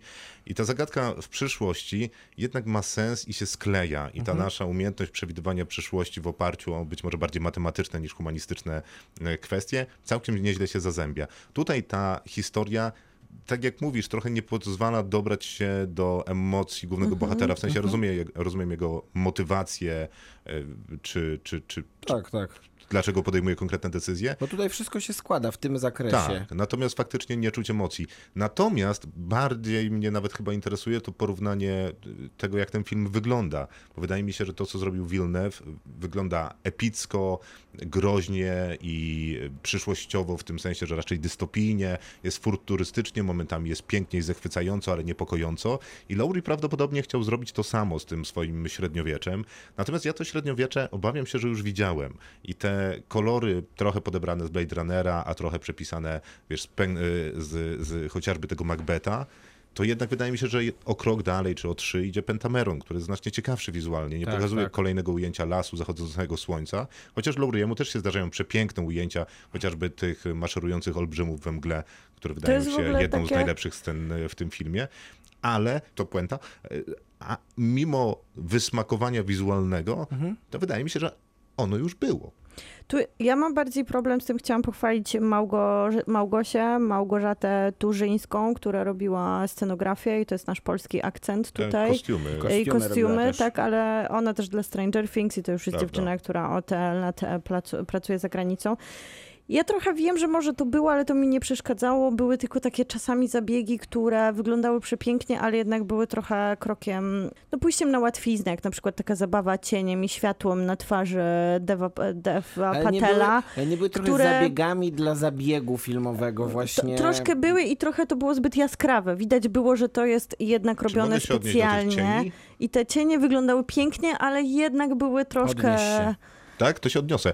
To akurat te zabiegi ze światłem i cieniem na twarzy Deva Patela wydaje mi się jedną z lepszych rzeczy i takich świadomych zabiegów, które Lowry z kimś tam wymyślił, pewnie z operatorem, ponieważ większość emocji, które niesie ten bohater, ale też jakiejś tam prawdy innej niż mówionej, którą on wygłasza, on wygłasza twarzą i wydaje mi się, że Dev Patel bardzo dobrze dostarcza grę y, oczami, twarzą, tak. mimiką i ta gra światła i cienia czy prosta, czy nie, bardzo służy temu, co Dev Patel robi, więc wydaje mi się, że Lowry jest naprawdę sprawnym reżyserem, Na pewno skoro sprawnym, pomyślał tak. Tak. o czymś takim i ładnie to w filmie połączył. No, No, przy okazji ale to- rola jest znakomita. e, Wspaniały szczególnie- Stef Patel. A ja tylko jeszcze, ja bym tak. tylko do tych, e, do tych kolorów, że jest coś w tym, w, tych takim, w tym chaosie i takich trochę ujęciach, które nagle wyrastają znikąd w tej drodze naszego bohatera, jest coś z takiej klasycznej fantastyki. Ja jednak czułam się, że zagłębiam się w taką naprawdę literacką opowieść, nie właśnie jeżeli chodzi o legendy arturiańskie, których nigdy nie czytywałam i to nie jest moje uniwersum, ale właśnie ten, to takie przeplatanie się takich chaotycznych, ale niesamowicie angażujących światów, że nawet ten moment, w którym on jedzie konno przez te piękne połacia takich rudawych przestrzeni w tym swoim żółtym szalu. No to Władca jest, Pierścieni, to Jackson nas No wiadomo, i to nas przenosi później do tych wielkich, e, ogromnych właśnie gigantów, czy tylko lisa, którego on spotyka po drodze. To są takie fragmenty wyrwane z różnych miejsc w literaturze, Tak. które bardzo ładnie tutaj się e, kompletują w taką fantastykę, głęboką fantastykę, którą w kinie bardzo rzadko widzimy w takim ujęciu, wiecie, które nie jest bardzo hermetyczne dosłownie, że już to jest E, tylko no, jeden tylko- wyrwany Tylko kawałek to wszechświata. jest bardzo hermetyczne, bo to, bo ja myślę, że ten film nie ma, nie ma wielkich szans na, na jakiś taki ogólny sukces em, wśród publiczności, która, która się spodziewa kolejnej arturiańskiej opowieści właśnie z tego powodu, że e, oni, że bardzo łatwo się od tego filmu jest odbić. Ze względu właśnie na to, że on e, jakby nie daje oczywiście łatwych rozwiązań i być może to jest dobre rozwią- do, dobra decyzja i świadoma decyzja reżysera, ale z drugiej strony no on nie robi też filmu tylko dla siebie i żeby sobie go potem oglądać na, na swoim ekranie w domu. Ale trochę chyba to No jest dobrze. taki reżyser, który podejmuje takie odważne decyzje, bo Ghost Story też jest e, filmem, który ma bardzo powolne um, tempo. No tak, tylko że w też Ghost Story powo- jednak mamy, y, ja na przykład ja, po- obejrzeniu Ghost Story, którym ja się zachwycam do dzisiaj, e, pomyślałem sobie tak, że e, em, gdyby że gdyby e, na przykład taki reżyser jak Terence Malik e, zaczął, krę- zaczął pisać scenariusze do swoich filmów, to pewnie by nakręcił właśnie taki film jak Ghost Story, czyli takie, taką bardzo, bardzo Na pewno odważną... byłby tam głos Zofu cały czas. Cały czas by śledził tego wizję. ducha. Nie, okej, y, y, ja się zgadzam, że to jest trudny film i niekoniecznie, i że łatwo się od niego odbić, ale z drugiej strony, jak się z nim pogodzisz, y, w sensie z tym, jaki on jest i, Mhm. i faktycznie będziesz go oglądał, y, co wydaje mi się, że zrobiłem, to ja mam ochotę wrócić do tego świata. Ja Tak, ja mam. W sensie to jest film, który jest trudny i, i, i, i męczy oglądanie w sensie tam jakoś intelektualnie, e, bo kombinujesz, co tam się dzieje, ale to jest film, który na pewno obejrzę jeszcze raz, e, bo jest tam dużo do oglądania, więc będziemy oceniać. Nawet, a ja tylko dodam, że nawet ta pierwsza scena otwierająca, która jest taka, tak.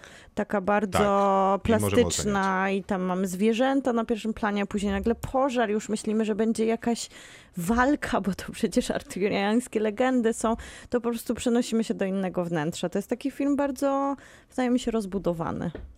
Y, no i ocena? 8 na 10. Ja też. Ja 7.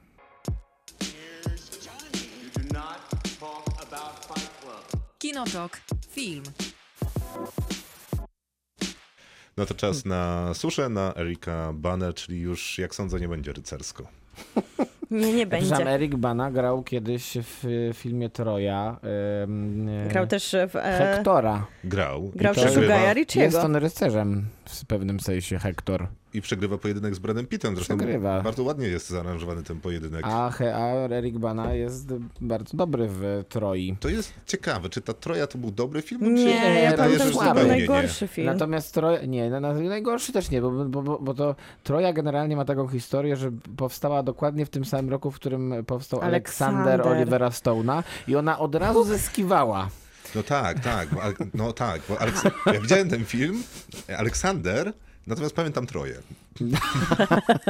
Dokładnie, nie, no to nie, była, to nie był taki zły film. Ten, Który? w sensie Troja film- czy Aleksander? Tro- nie, Tro- Bo nie, Aleksander był był fatalny. Aleksander był fatalny, dramat, nie, nie, ale koniec. Troja miała, miała swoje momenty, Ale szczególnie właśnie nie dlatego, że myślisz w obsadowe. kontekście, że broniła się Bradem Pittem? nie w konfrontacji do Aleksandra, ale jakby ją Trochę tak, ale wyrwać z z drugiej kontekstu. strony nie, ona miała tam dobre, dobre takie pomysły obsadowe, tam Peter O'Toole grał, To, to, ten... Diana y, Kruger gra To Helena? akurat nie był dobry pomysł.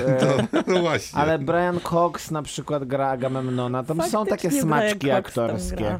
No dobra, No. Susza to jest film, y, którego nazwiska reżysera Robert Con- zapomniałem. Connolly. O, wspaniale, dziękuję. I jest to na podstawie powieści autorstwa Jane, Har- Jane Harper, który która, no oczywiście, jak to bywa z kryminalnymi opowieściami, bestseller. I jest to też film, który został wydany dużo wcześniej w Australii, czyli w 2020 roku. I w Australii podbił kina. Jest to jeden z najlepiej zarabiających australijskich filmów w swoich rodzinnym, jakby, jeżeli chodzi o swój kraj. Został tam nakręcony i tam po prostu prawdopodobnie zapisze się w historii jako Ciekawe, bo to jeden jest- z najlepiej zarabiających Bo filmów. to jest w ogóle film, który przypomniał mi o tym, że Eric Bana jest Australijczykiem. E, Bo, bo, za każdy, bo przez, przez, przez chyba pół życia myślałem, że on jest jednak aktorem po prostu amerykańskim, bo nie grał nigdzie poza Ameryką. Samo ma taki Natomiast nie e, jest to informacja, która jakoś może zmienić życie. Nie, nie jest to informacja, która może zmienić życie, natomiast to świadczy o tym, że jednak e, jest też życie w Australii. Jest życie w Australii, ale też to jest w ogóle ciekawe, bo to produkowała, produkowała to ekipa od Wielkich Kłamstewek, co nie jest takie ciekawe, bo to bo robiła ciekawe. australijska e, ekipa, ale mimo wszystko ten film ma w sobie bardzo dużo potencjału na zostanie niezłym jakościowym serialem HBO, zwłaszcza, że oglądamy go zaraz po Mers Easton, która opiera się na Tak. podobnych zasadach, tylko po prostu w wersji amerykańskiej. Małe miasteczko, e, kiedy tam trzeba się rozliczyć e, z, ze sprawą, to wszyscy trochę to jest trudna sytuacja, zwłaszcza jak się ma kontekst, że zna się e, sąsiada, No jest każdy jest całkiem twoją rodziną. porównanie do tego, że ta sprawa, którą tutaj w tym momencie w suszy mm, ma rozwikłać Eric Bana, mm, czy też jego bohater Aaron. Aaron Falk. em, Jest pewnego rodzaju dodatkiem do takiej wiwisekcji całego społeczeństwa, tego miasteczka, no i, no i takim rozliczeniem, z, takim po- potencjalnym rozliczeniem z przeszłością, em, która też jest dramatyczna, no bo mamy tutaj takie dwa plany tak naprawdę. Jeden plan to są bohaterowie, e, którzy są młodzi. Jeden z tych bohaterek, jedna z bohaterek, Eli, ginie w nieznanych do końca w cały czas okolicznościach. No i generalnie większość e, członków tej społeczności obwinia w pewnym sensie i bohatera granego przez Erika Banę, jak i bohatera, który według wersji oficjalnej zamordował całą swoją rodzinę, a potem popełnił I samobójstwo. który jest powodem powrotu Arona Folka Tak. do swojego miasteczka rodzinnego, bo on przyjeżdża się z nim pożegnać, a z drugiej strony zostaje, żeby rozwiązać jego sprawę, bo nie do końca jest przekonany o tym, że to Tak, było on nie jest samobójstwo przekonany, i morderstwo rodzice nie są przekonani. E, No i generalnie e, cały opis Ale tej fabuły... społeczność jest na pewno przekonana, że nie warto rozgrzebywać Tak. żadnej z sytuacji, bo ona może uruchomić lawinę, jak to zawsze bywa w takich małych miasteczkach, fasady kłamstw. I to brzmi jako coś tak strasznie już powtarzalnego. To brzmi dokładnie jak odcinek serialu telewizyjnego i to, była, i to było moje pierwsze takie, mm, takie światłe, światełko ostrzegawcze związane z tym filmem. Natomiast y, jest to generalnie zaskakująca produkcja z tego powodu, że mimo, ym, mimo tego takiego ewidentnego rodowodu telewizyjnego, który ten, ten film ma i pewnie też sposobu kręcenia do pewnego stopnia Troszkę tak. przynajmniej, y, jest to naprawdę znakomity film pod tym względem, że y, świetnie wpisuje się w ramy gatunku ym, i przy okazji ewidentnie robił go człowiek, który bardzo dobrze czuje gatunek, bo wie w jaki sposób budować napięcie, wie w jaki sposób korzystać, nie wiem, z muzyki, wie w jaki sposób e, budować nie tylko, nie samo napięcie thrillerowe czy kryminalne, ale też e, e, tworzyć takie prawdziwe relacje Mhm. pomiędzy bohaterami. Dokładnie. E, Umie tych bohaterów nakreślić. A ma na to niewiele czasu, a daje im Dokładnie. od razu jakieś e, I dużo tych bohaterów kręgosłup ludzki, bardzo. tak, i od razu daje im bardzo solidne historie i w tym dosyć krótkim czasie, kiedy to będziemy dalej może porównywać do seriali, to e, tam jednak każdy dostaje długą i dużą przestrzeń na budowanie swojej postaci, a tutaj my zostajemy wrzuceni w jakąś rzeczywistość, która jest od razu syta, ma pełnych wymiarowych ludzi, a zwłaszcza, co jest zwykle problemem i w serialach i w filmach dla mnie, te retrospektywy, O, to tak. Mieszanie przeszłości z teraźniejszością tutaj jest niesamowicie płynne, bardzo sprawnie połączone. Jest świetny casting, e, ci bohaterowie łączą się bardzo płynnie z tymi dorosłymi i z tymi młodymi i w żaden sposób to nie razi taką amatorką, właśnie taką możliwą telewizją, takim Tak, tak, trochę tak. takimi skrótami myślowymi, to tutaj e, jak najbardziej też buduje tempo. No, i bardzo jest jeszcze też jest ten, ten świat, jest jeszcze ten świat, który nas zaprasza, ta Australia w tytułowej suszy Mhm. i wiadomo, że to, to, to wydaje mi się, że właśnie można się było nauczyć z dobrze zrealizowanej telewizji, ale jak się pokaże kilka dobrych plenerów, zbuduje się wokół tego jakby kontekst właśnie tej suszy, oczekiwania na deszcz, tego, że no to jednak nie są warunki do życia, więc można zrozumieć, że gdzieś w bohaterze, który popełnił samobójstwo, coś buzowało pod skórą, Tak, że to tak. jest realne, że on że mógł się złamać. Też się rozpada wewnętrznie Tak. z tego powodu właśnie, że ma, te, że ma te rany niezagojone, ale z drugiej strony te rany się nie mogą goić, bo oni po prostu ekonomicznie nie, nie są w Mhm. stanie wytrzymać. Mm, Bardzo ważny jest element tego castingu, o którym wspomniałaś, nie tylko dotyczący właśnie kwestii mm, tych retrospekcji, czyli tych młodych aktorów, ale głównie, ale głó- głównie tych, tych aktorów, których widzimy jakby już dorosłych. Mm, Prawdopodobnie ten film by nie powstał, gdyby Eric Bana nie zagrał głównej roli w nim, ale em, em, i, i dobrze, że tak się stało, że rzeczywiście się zdecydował na to, żeby, żeby z tego Hollywood wyjechać i wrócić do siebie, bo, mm, bo dzięki temu też by- byliśmy w stanie poznać tak dużo twarzy australijskich aktorów, którzy, którzy tutaj e, naprawdę robią świetną robotę, bo te castingi naprawdę od, od tej głównej roli e, Bany aż po, aż po mniej, dużo mniejsze te role jest, jest co najmniej charakterystyczne, co jest bardzo ważne, wydaje mi się, w takim kontekście tej historii, żeby, bo nie ma, te, tak jak mówiłaś, nie ma tego czasu, na któ- w którym można byłoby mocno zaistnieć.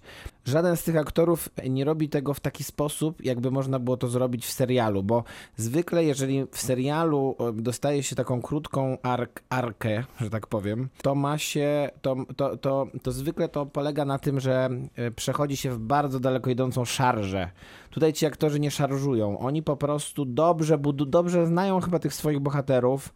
My się naprawdę czujemy, jakbyśmy Tak. podglądali miasteczko, które Dokładnie. funkcjonuje przy okazji w jakimś kryminalnym dramacie i potrzebuje rozwiązania pewnej zagadki, ale wszystko się wydaje bardzo autentyczne. Ja trochę miałam problem z tym Erikiem Baną i Krzysztof mi poza anteną przypomniał, że to nie jest mój ulubiony aktor i to się zgadza, to nie jest mój ulubiony aktor, ale zadziwiająco on jest stworzony do tej roli. Trochę właśnie z tym takim swoim drewnianym oby- obyciem, które w wielu wypadkach by mogło nie zadziałać, ale tu daje jakąś dwuznaczność temu bohaterowi, który jest jednak agentem federalnym, który ma przeszłość troszkę kryminalną w tym miasteczku. My do końca nie wiemy, jaki Nie jest wiemy do końca, kontekst jego. mm, Z agentem federalnym i ma wyrok? Nie, Nie, nie ma ma wyrok wyroku. społeczności. Społeczność już go oceniła, że on miał coś wspólnego ze sprawą sprzed lat i Tak. on się z tym zmaga, więc to mu daje taką trochę dwuznaczność pomiędzy tym, co jest, e, mówiąc e, w kontekście wcześniejszego filmu, prawe, A? a co prawe nie jest. Mhm. Więc e, jakoś tak nieźle gra i on to ogrywa cały czas pe w pewnym sensie jedną miną, co zwykle nie działało w wypadku Erika Bany, Erika Bany, ale tutaj działa fantastycznie, bo dodaje temu bohaterowi jakiejś takiej głębi i on się po prostu bardzo dobrze odnajduje. Widać, że może czuje się swobodnie w tej rzeczywistości, w której, tak jak mówisz, wszyscy aktorzy się odnajdują i po prostu my płynnie oglądamy takie, podg- podglądamy wręcz życie, tak, tak naprawdę to jest tydzień z życia Tak. małego miasteczka w Australii, gdzie ta sprawa się rozwiązuje na naszych oczach. No myślę, że zaskakujący film. I, Jak państwo I fajnie, że, że ktoś, go, ktoś go zdecydował się wprowadzić do polskich kin, bo myślę, że mogli, można było go spokojnie odpuścić. Mhm. E,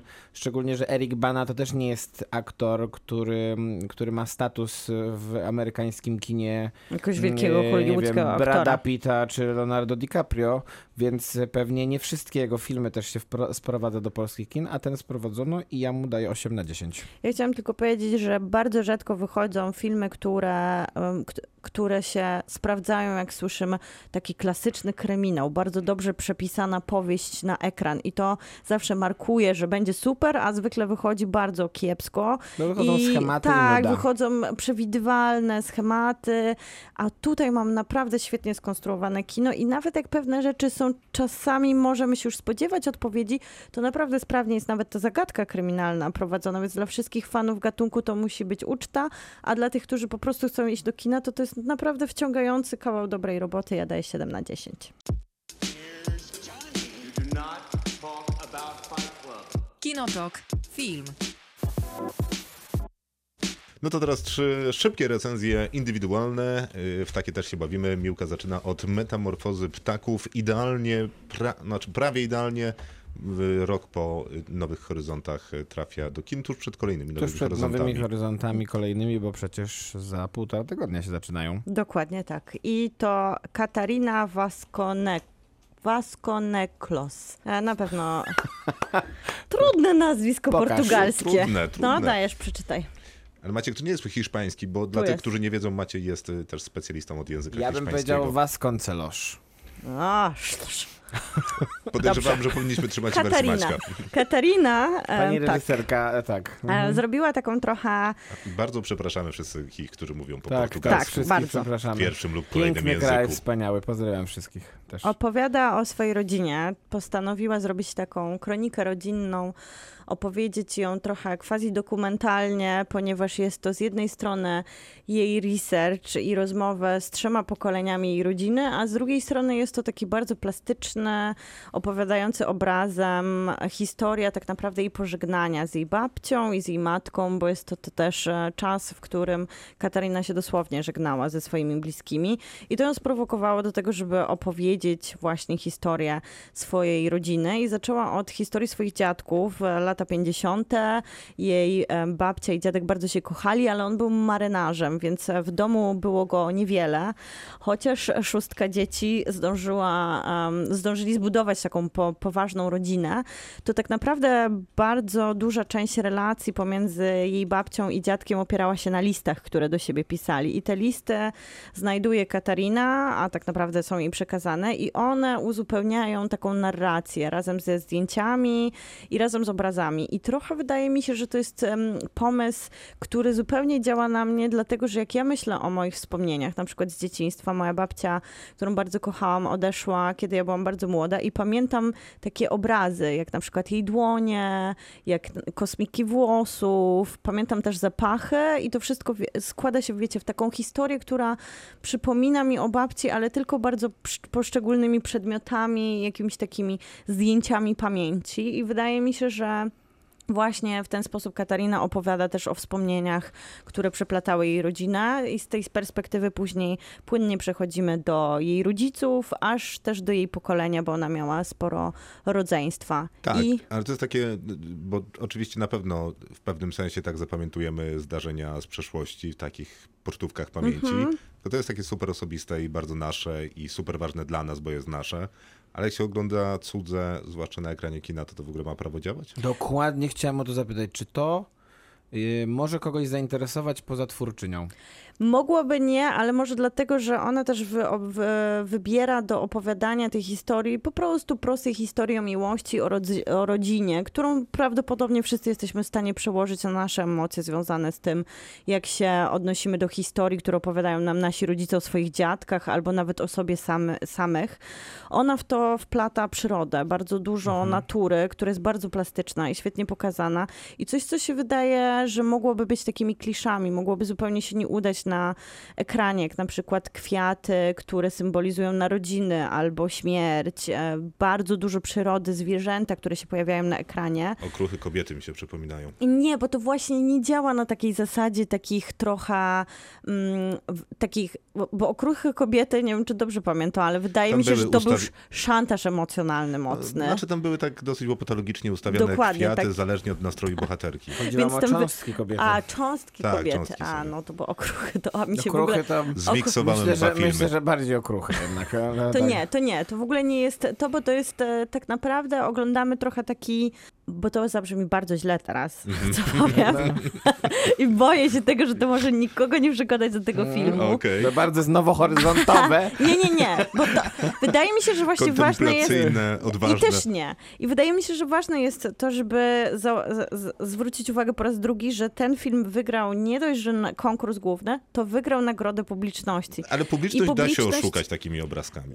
Nie do końca, bo Poza tym, że zawsze ma rację. te obrazki mogłyby być właśnie z jednej strony takie zbyt nachalne, Mogły żeby... być super mm, pretensjonalne. pretensjonalne, Od razu mi się, przepraszam, a one nie przerwę, są, tylko, bo udało- bo mi się kojarzy z kolei taki film, był taki kiedyś film takiej amerykańskiej reżyserki Sary Pauli, który się nazywał Mhm. Stories We Tell. Tak. Ona opowiadała o swojej rodzinie i to było najbardziej takie artystowskie i pełne, pełne takiego y, z zachwytem patrzenia w lustro nudziarstwo. To nie jest to. I, I tu jest jeszcze coś, może ta Portugalia i jest jakaś egzotyka w tym języku, którym mówi reżyserka, ale trochę ten film mi się kojarzy z tym, jak czasami podglądamy jakiś taki, wyobraźcie sobie, że oglądacie film, gdzie podglądamy portugalski dom na wsi i on ma takie piękne kafle i tam leżą owoce na stole i wydaje się nam, że to I wszystko potem dochodzi pachnie Timothy Chalamet i i jest bryza nadmorska i wiecie, to wszystko, czujemy to słońce, które nas dotyka po twarzy, czujemy zapach tych e,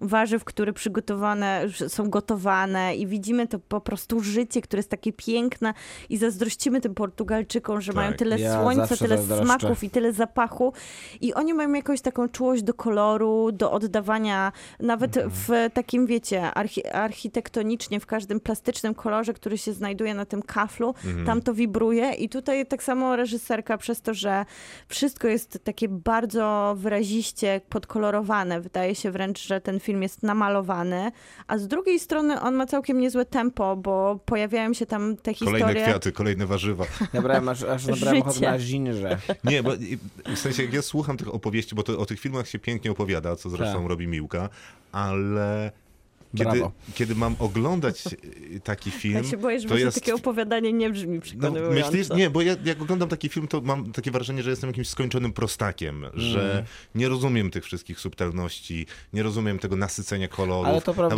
prawdopodobnie siedzę, patrzę na to i mówię, reżyserka. przepraszam, ale się nudzę.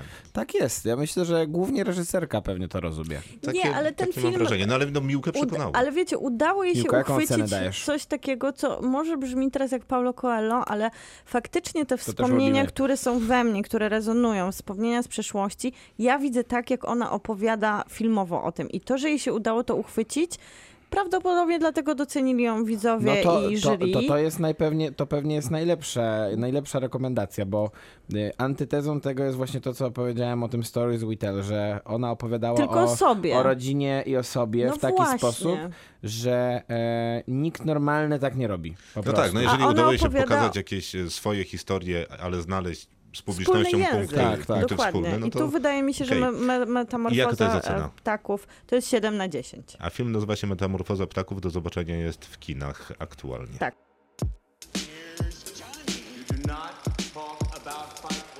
Kinotok. Film.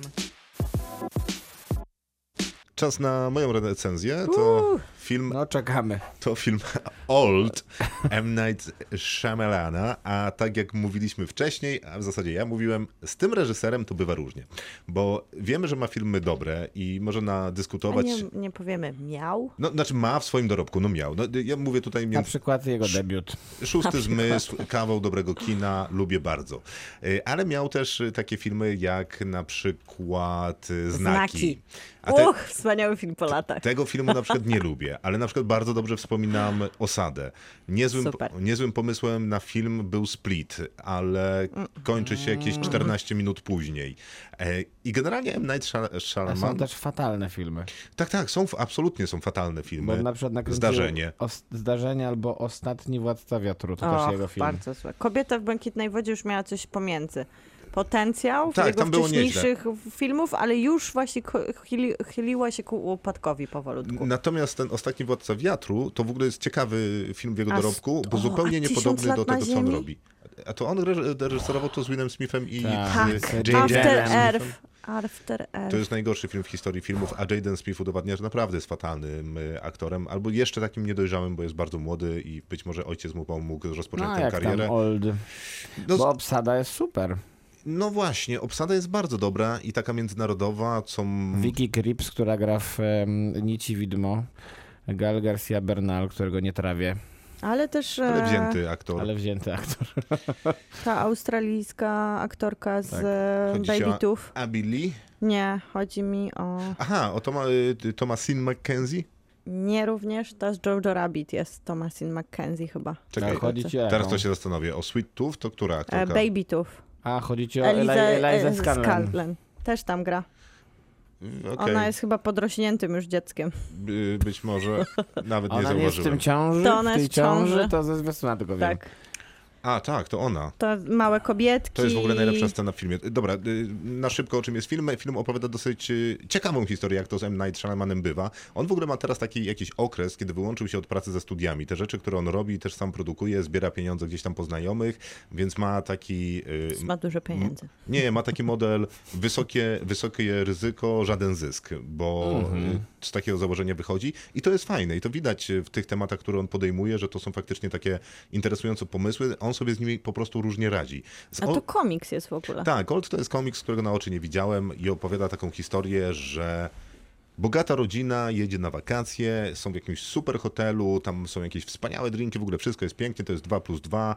e, e, Jak się nazywa? Syn. E, Syn i córka, no i rodzice. Rodzice są w jakimś takim momencie, że zaraz będzie rozwód i to są ich ostatnie wspólne wakacje jako rodzina, a później każdy w swoją stronę i w ogóle jest przepięknie. A to jest tak dobry y, hotel, że przychodzi dyrektor i mówi, że słuchajcie, tu jest taka plaża, co to nikt o niej nie wie, jest tylko dla specjalnych klientów i że słuchajcie, zapraszam. No i oni idą na tę plażę, przechodzą przez takie ciasne, wiecie, y, formacje skalne, przeciskają się i bum, ukryta plaża, no wiecie, marzenie, w ogóle rewelacja. Na plaży jest już parę innych osób, dokładnie tam cztery e, i wydarzają się rzeczy, bo tam dzieci sobie pływają po tych jakichś skałkach, oni sobie gdzieś tam chodzą, no i nagle pojawiają się zwłoki kobiety.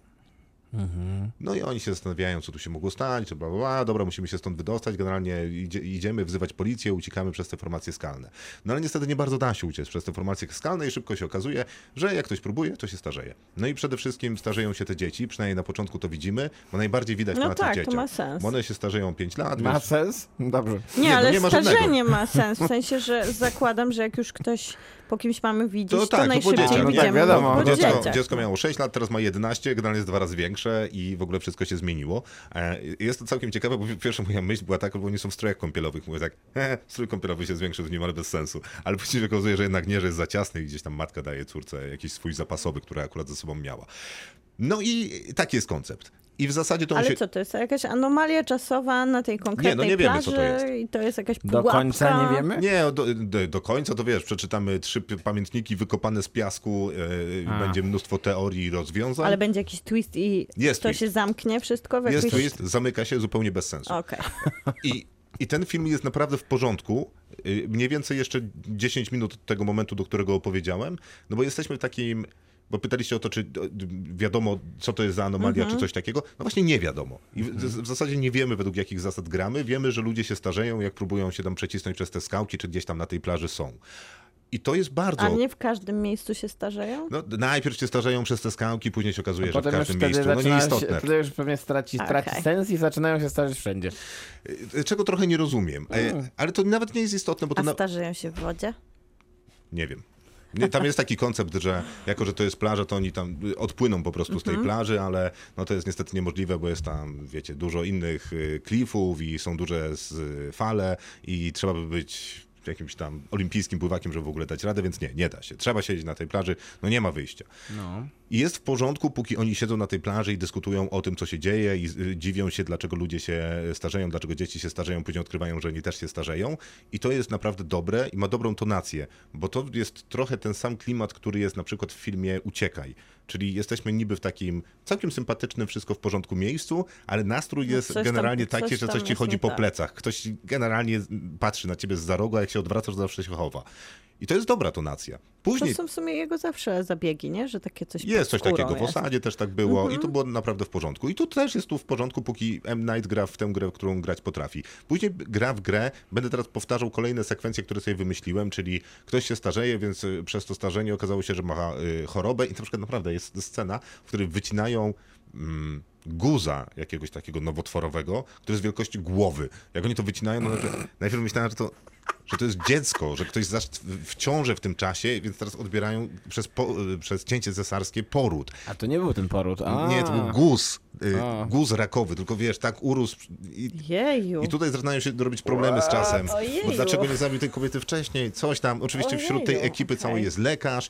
y, Ta towarzystwo w ogóle jest takie slasherowe, no bo jest lekarz, jest ta rodzina, ale jest też taka piękna dziewczyna, która, no wiecie, I nie pierwsza. Nie, nie, nie. E, Ale która się starzeje, więc nie może tego znieść, że się starzeje, że tam traci urodę. Mm, No i później, kiedy już są te wszystkie powtórki, że każdemu coś się dzieje, no i tam ten lekarz go tnie i naprawia, to trafiamy na ten finał, który, który jest kompletnie pogubiony, który robi się w trochę taki y, slasher, y, trochę taki body horror w tym sensie, że y, taki torture horror, że teraz będę temu łamał nogi, tamtego będę miażdżył, a tamci są jeszcze starsi. Jest parę dobrych pomysłów, na przykład scena z rodzeniem jest super. Ale jednak jest Z rodzenie. rodzeniem guza. jest, ale tro, trochę, nie, nie rodzeniem faktycznym rodzeniem, A. bo też przesunięcia czasowego nagle się okazuje, że jedna z nich jest w ciąży i to z, z gościem, który był też na tej plaży. To są całkiem ciekawe połączenia, Na- natomiast oni na przykład nie starzeją się emocjonalnie, co, co mnie trochę martwiło, w sensie, że nie mają pamięci emocji, na przykład w stosunku do kogoś innego, co mi się nie podobało. Y, No i generalnie to jest świetny pomysł, tylko film musiałby trwać godzinę, bo tam jest materiału na y, godzinę, trwa jakoś no nie, nie, niecałe dwie. Więc gdyby była to godzinka, to myślę, że z tego można by było urobić dobry film. Y, No ale dobra, Tak, to bawiłeś się dobrze? No y, zależy kiedy. Na początku się bawiłem bardzo dobrze, Mhm. później się bardzo nudziłem, bo to było zupełnie, zupełnie nie, nie miałem tam żadnych emocji, nie działały na mnie te powtórki, Mhm. a później to już było w ogóle bez sensu i bardzo mi się nie podobał ten taki gore klimat, powiedzmy, że No to i jest jaka gore. ocena? No 5 na 10. Nie, to nie tak źle. Nie, bo nie no, ogląda się tego znowu jakoś tragicznie. Kinotok. Film. Maciej, a co dobrego ty obejrzałeś? Ja obejrzałem film, który się nazywa Jungle Cruise Wyprawa do dżungli. Jest to film produkcji Disneya, który mm, z tego co czytałem całkiem niezłe, niezłe wyniki teraz zrobił w Ameryce. Reżyseruje taki pan, który się nazywa Jaume Colette Serra. Jest Hiszpanem i jest znany z tego, że współpracował przy wielu filmach z Liamem Neesonem. e, W tych filmach, Taken? których on właśnie nie był Taken, Aha. ale we wszystkich tych innych, wszystkie te inne on reżyserował jakieś tam, gdzie Starcie jechał? Włoskie gdzie, gdzie jechał jakimś pociągiem i też był guyem albo jechał czymś tam i tam dużo było tych filmów w stylu Taken, ale które nie są tej, z tej serii Taken. A tutaj robi film taki, który można byłoby powiedzieć, że jest swego rodzaju, jest chyba najlepszym sequelem Piratów z Karaibów, tylko że nie jest filmem o Piratach z Karaibów bo mamy tutaj pana, mm, e, który go gra The Rock i który pływa po prostu taką łajbą, bo nie można tego nazwać statkiem. Ale E- pewnie na pewno ją jakoś nazywa, a tak wiesz. Nazywają czule. tak, e, Kila. Mm. E, Co, co coś tam znaczy prawdopodobnie w języku amazońskim. Tak można byłoby to określić. E, No i e, musi zabrać na, ten, na wyprawę em, Emily Blunt, która przekonuje go oczywiście tym, że ma dużo pieniędzy i jest w stanie zapłacić za, za podróż, a on oczywiście pieniędzy nie ma, więc, więc musi przyjąć tę propozycję. Mm, A cel jest taki, żeby odnaleźć, żeby odnaleźć takie źródło, źródło pewnego rodzaju e, e, lecznicze, to znaczy taką, takie drzewo, które wytwarza takie płatki, z których będzie się dało, e, będzie się dało tworzyć różnego rodzaju Ale leki. ono nie jest magiczne. I ta, i Tak ta, było w Piratach z Karaibów. i ta, w Zemście Salazara. ta fabuła jest bez sensu. E, Zupełnie jest bez sensu, ale e, e, walor tego walorem tego filmu jest to, że po pierwsze on dobre ma tempo całkiem. On bardzo ładnie wygląda, bo rzeczywiście chyba coś tam musiało być kręcone e, w tej, na tej Amazonce.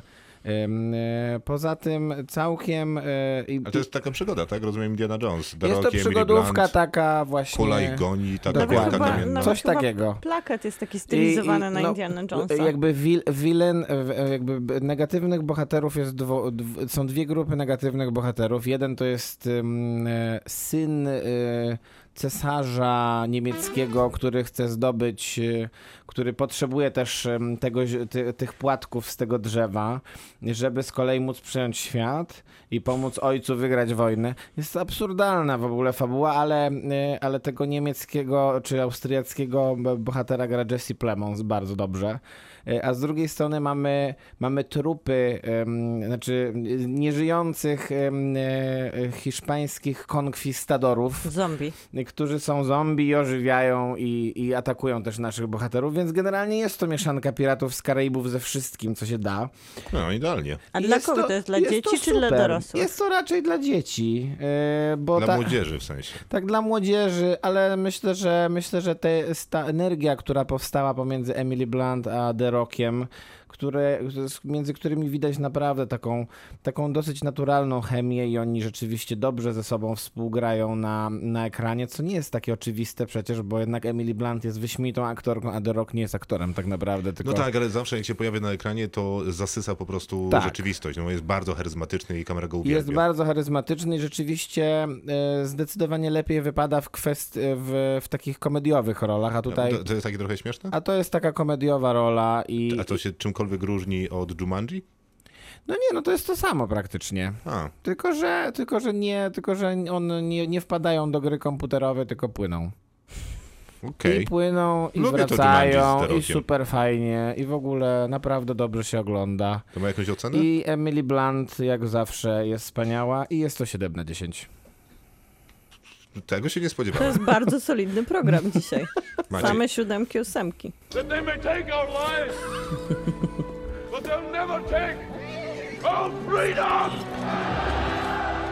Więc wykorzystałem swoją wolność i dałem 7 na 10. Krzysztof Majewski. Miłosława Boże. Maciej Stasierski, dobranoc. Kinotok. Tuż przed wyjściem do kina.